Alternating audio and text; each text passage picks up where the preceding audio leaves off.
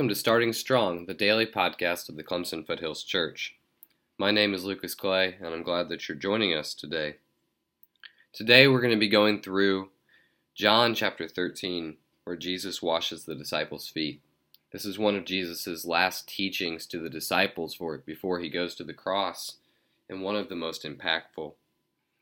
We'll be reading from John 13, verse 1 through verse 15. Now, before the feast of the Passover, when Jesus knew that his hour had come to depart out of this world to the Father, having loved his own who were in the world, he loved them to the end.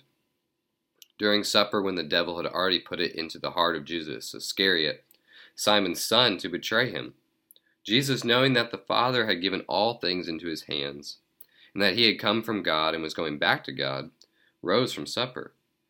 He laid aside his outer garments taking a towel and tied it around his waist. Then he poured water into a basin and began washing the disciples' feet and wiping them with the towel that was wrapped around him. This image of Jesus is incredible, where he says in verse 3 that he knows that he is from the Father and he's going back to the Father. He is all powerful in this world, yet he gets down on his knees Jesus is perfect, yet he bows to a position of servitude. Continuing in verse 6, he came to Simon Peter, who said to him, Lord, do you wash my feet? Jesus answered him, What I'm doing you do not understand now, but afterward you will understand. How incredible is this verse that it relates to us both then and now. Jesus is saying that we do not understand now, but we will understand later. This relationship between Peter and Jesus has been going back and forth. It is so indicative of our relationships with Jesus today. We're asking God, why? Why did things happen the way they do? Why are they happening in a way that doesn't make sense to us? But going back to verse 3, Jesus is all knowing and all powerful, and he says that you do not understand now but you will later. There is a purpose in the pain. There's a purpose in what I am giving you. There's a purpose in what I am leading you through. There's a purpose and there's a goal in mind.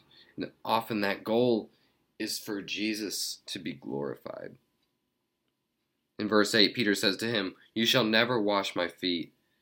And Jesus answered him, If I do not wash you, you have no share with me.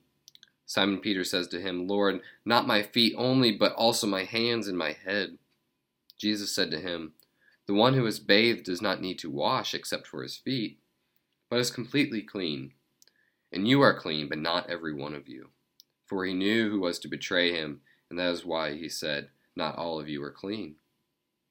When he had washed their feet and put on his outer garments and resumed his place, he said to them, Do you understand? What have I have done for you?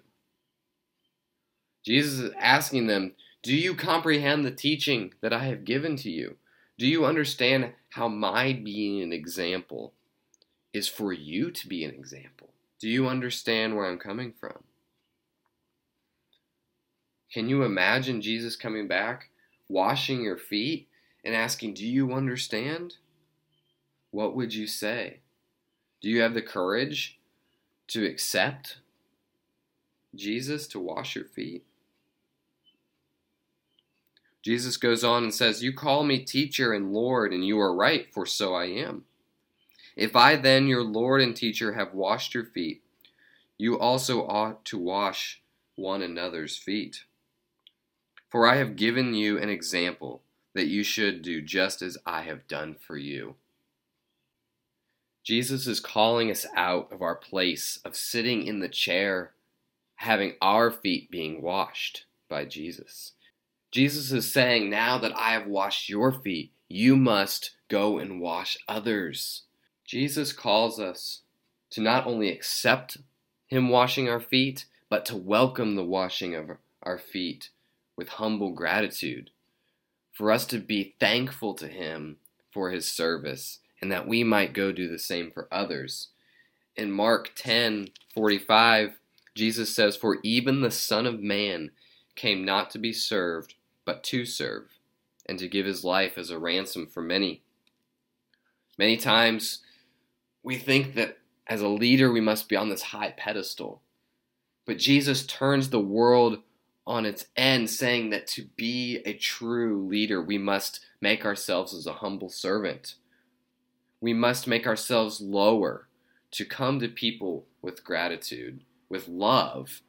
Jesus came to shake up the status quo, to change the way that things were being done, to tell us and give us an example of how to truly love others.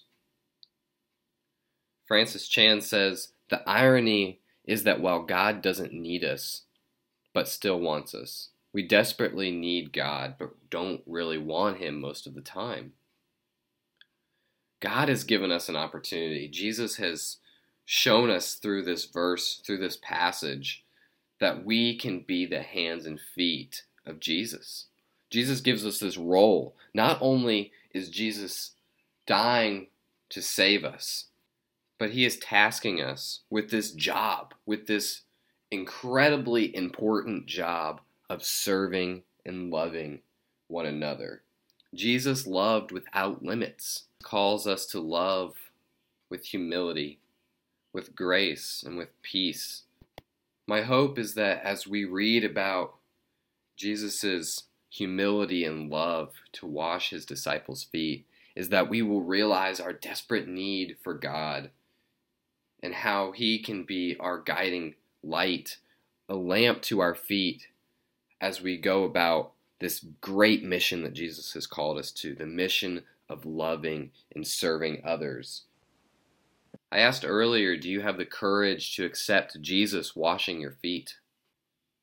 But now I ask, do you have the courage to accept the mission that Jesus calls us to, to love others in humility and grace?